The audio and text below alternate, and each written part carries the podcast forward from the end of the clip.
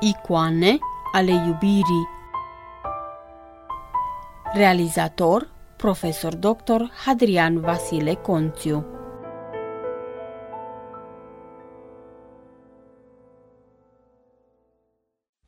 Pe toate câte le cereți rugându-vă, să credeți că le-ați și primit și le veți avea. Evanghelia după Marcu, capitolul 11, versetul 24.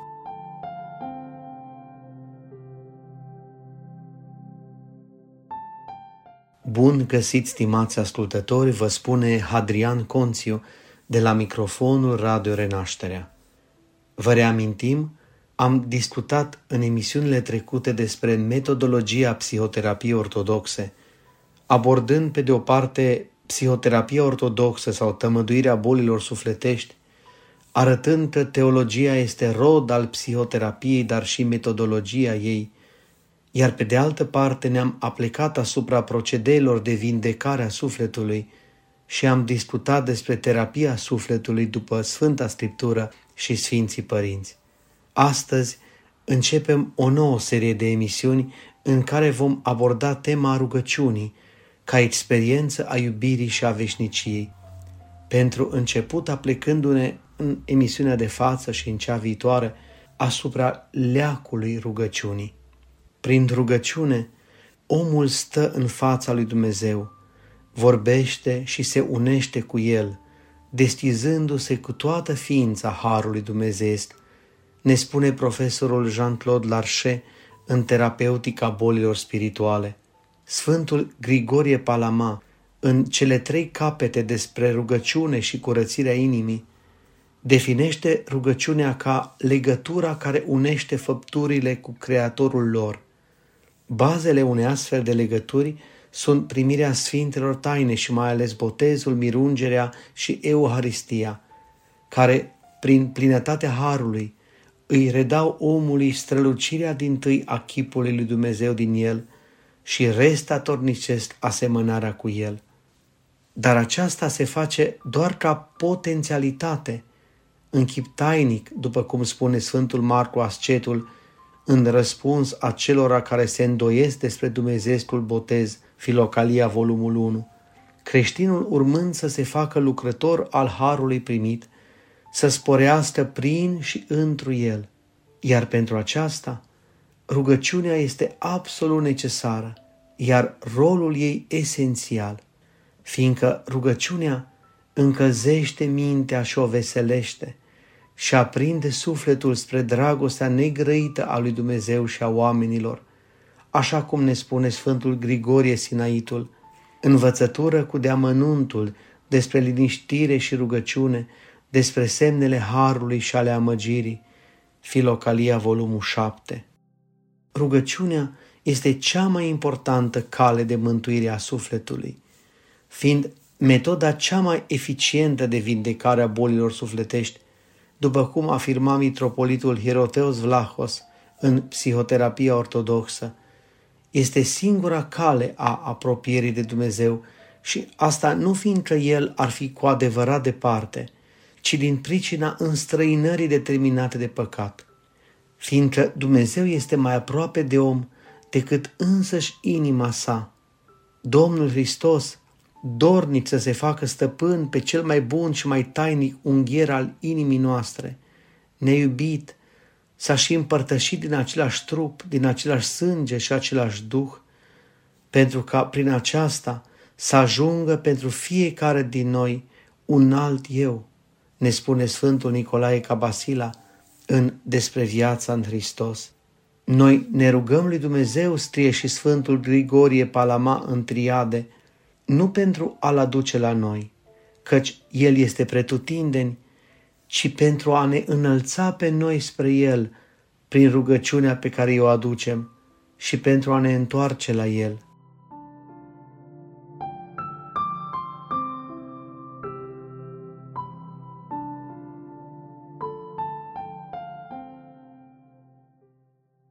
Sfântul Dionisie Areopagitul scriind despre numirile dumnezeiești, spune cu alte cuvinte același lucru. Dacă este întru totul adevărat că Sfânta Treime este prezentă în toate făpturile. Nu orice făptură se sălăjuiește în ea, dar prin rugăciunile preacurate și stăruitoare pe care le aducem, ajungem să ne sălășluim în ea. Rugăciunea este cauza locuirii desăvârșite a Harului în om. Harul dumnezeiesc este revărsat neîncetat asupra oamenilor, dar Dumnezeu nu silește pe om să-l primească. El respectă libertatea umană și așteaptă ca acesta să îl ceară. Modalitatea prin care omul împletește aceste fire de cerere a Harului este rugăciunea. Mărturiile Sfintei Scripturi sunt deosebit de grăitoare în acest sens. Cereți și vi se va da, că oricine cere primește. Evanghelia după Matei, capitolul 7, versetele 7 și 8. Cereți și vi se va da, că oricine cere ia. Evanghelia după Luca, capitolul 11, versetele 9 și 10. Dacă veți cere ceva într-un numele meu, eu îl voi face. Evanghelia după Ioan, capitolul 14, versetul 14. Orice cerem de la El, primim, ne spune Sfântul Apostol și Evanghelist Ioan în prima sa epistolă, capitolul 3, versetul 22. În același timp, Hristos ne confirmă că Harul e deja prezent în noi.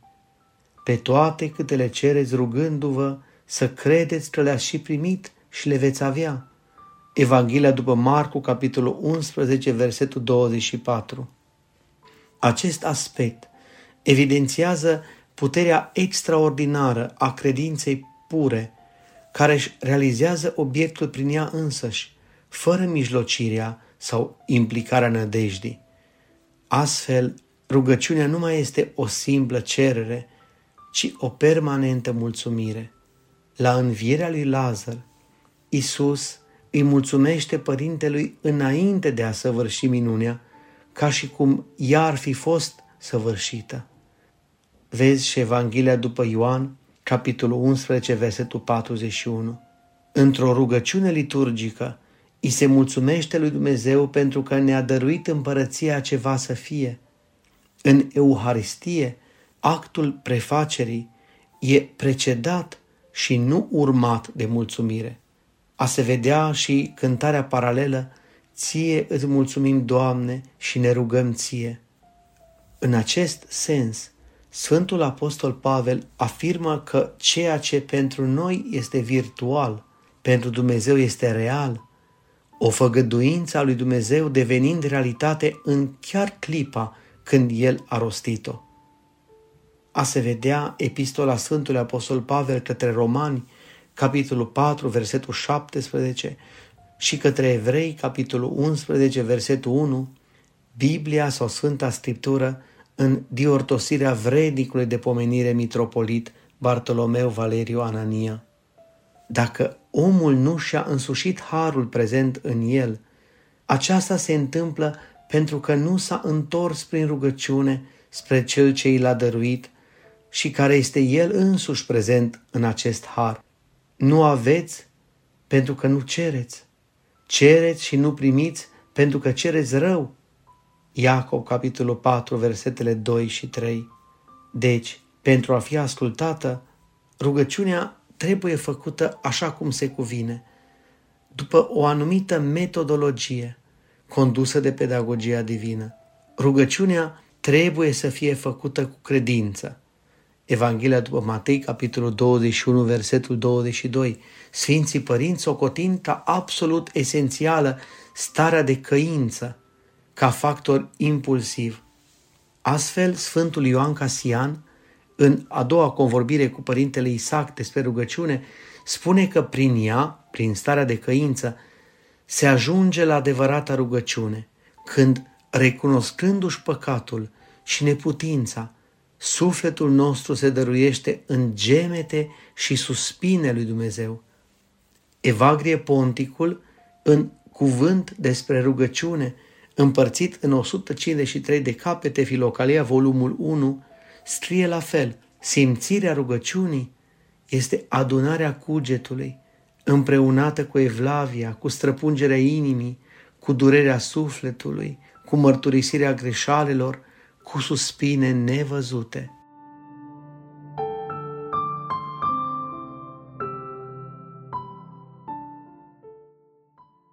În afară de credință și căință, alte condiții ale rugăciunii bine primite, identificate de Sfinții Părinți, sunt atenția, privegherea și trezvia, râvna fierbinte, stăruința, smerenia și îndeosebi curățirea inimii.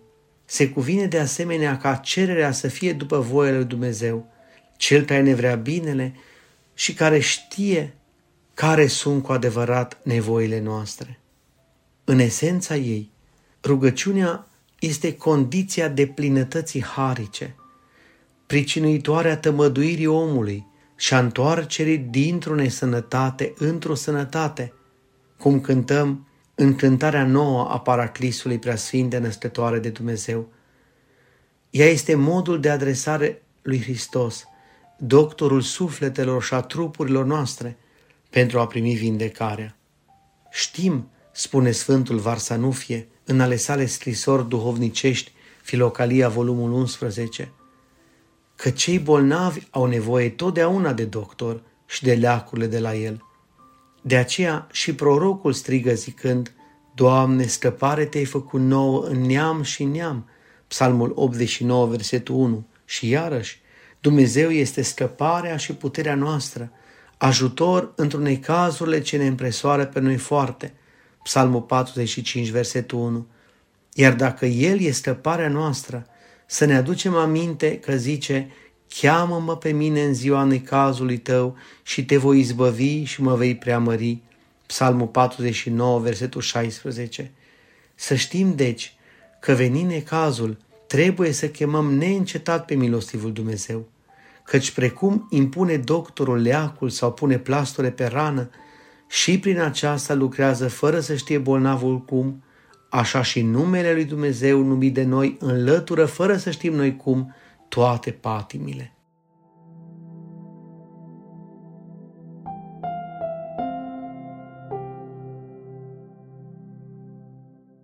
Părintele profesor Dumitru Stăniloae, într-una dintre notele sale la Sfinții Varsanufie și Ioan, scrisori duhovnicești, Filocalia, volumul 11, remarcă că numai în Dumnezeu și în relația iubitoare suntem liberi. Numele lui Dumnezeu chemat de noi aduce în noi lucrarea lui Dumnezeu, dar eliberează și lucrarea noastră, căci în chemarea numelui Lui ne arătăm iubirea față de Dumnezeu, ne arătăm încrederea în El, iar aceasta este și o lucrare a noastră. Și El răspunde iubirii noastre, încrederii noastre ce iradiază din noi spre El cu iubirea Lui, deci cu ajutorul și lucrarea Lui. Și ea ne vindecă de bolile patimilor. Relația cu Dumnezeu nu poate avea loc decât în iubire și încredere față de El, căci unde e doar iubirea față de noi, exclusivă, și nepăsarea față de Dumnezeu și ceilalți, acolo lucrează diavolul. Iar consecința va fi că până la urmă ne scârbim de noi ce aflați în golul acestei singurătăți, unii ajungând până la sinucidere. Sfântul Ioan Gură de Aur spune că rugăciunea trebuie să fie totdeauna unită cu postul, că este, citez, mare armă, mare întărire, mare comoară, mare liman, loc fără primejdii. Iar în timpul rugăciunii îi arătăm doctorului rănile ca să ne tămăduim. Am încheiat citatul Sfântul Ioan Gură de Aur, omilii la facere. Iar Sfântul Ioan Stărarul, în Stara Filocalia, volumul 9, îi sfătuiește pe cei ce se roagă să ia drept pilde de rugăciune pe cea a celor bolnavi în fața doctorilor, când e să li se taie și să li se ardă vreo rană. Ca răspuns la rugăciunea sa, omul primește de la Hristos leacurile potrivit stării sale și izbăvirea de boală. De aceea consideră Sfinții Părinți rugăciunea ca fiind un leac deosebit de puternic și folositor – Sfântul Ioan Gură de Aur o numește doctorie, leacul mântuirii, izbăvirea noastră, leac pentru relele sufletului. Dar dacă nu știm cum să administrăm leacul, nu rodim niciun folos din el. Vindecătoarea bolilor, citez, a fi ascultat în rugăciune, aceasta este. Mai întâi, faptul de a fi vrednici să primim harul pe care îl cerem. Apoi, faptul de a ne ruga potrivit cu legile lui Dumnezeu. Al treilea, faptul de a ne ruga neîncetat. Al patrulea, a nu cere nimic lumesc. Al cincilea, a aduce toate cele referitoare la sine cu dispozițiile cele mai desăvârșite. Am încheiat citatul Sfântul Ioan Gură de Aur, omilii la psalmi, psalmul 7, versetul 4, traducere din limba greacă, introducere și note de Laura Enache, apărută la editura Doxologia Iași în anul 2011. La rândul său, Sfântul Ioan Strărarul personifică rugăciunea, identificând-o cu Isus însuși. Aceasta se explică prin faptul că rugăciunea este o însoțire, sinusia în limba greacă, înseamnă amestecare, o însoțire de plină a sufletului cu Dumnezeu, neputându-se deosebi lucrarea omului de lucrarea lui Dumnezeu și numind-o împărăteasă a virtuții. Citez, ridicându-ne în picioare, să ascultăm pe această împărăteasă a virtuții, strigând și grăind cu glas înalt către noi, veniți la mine toți cei osteniți și împovărați, și veți avea odihnă și vindecare rănilor voastre, că jugul meu este blând și tămăduitor al unor mari greșeli. Am încheiat citatul Sfântul Ioan Strărarul, Scara, Filocalia, volumul 9. Fără rugăciune, omul nu poate face nimic. Evanghelia după Ioan, capitolul 15, versetul 5.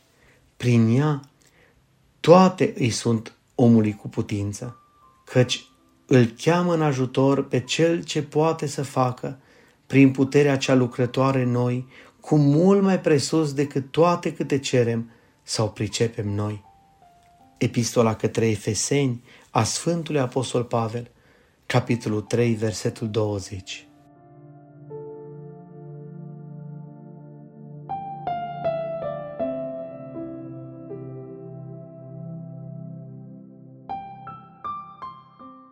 Ne oprim astăzi aici, stimați ascultători, sunt Hadrian Conțiu, iar alături de colega mea din regia tehnică, Andreea Pudleșan, vă mulțumim pentru atenție. Până la o nouă întâlnire pe calea undelor, vă dorim clipe binecuvântate.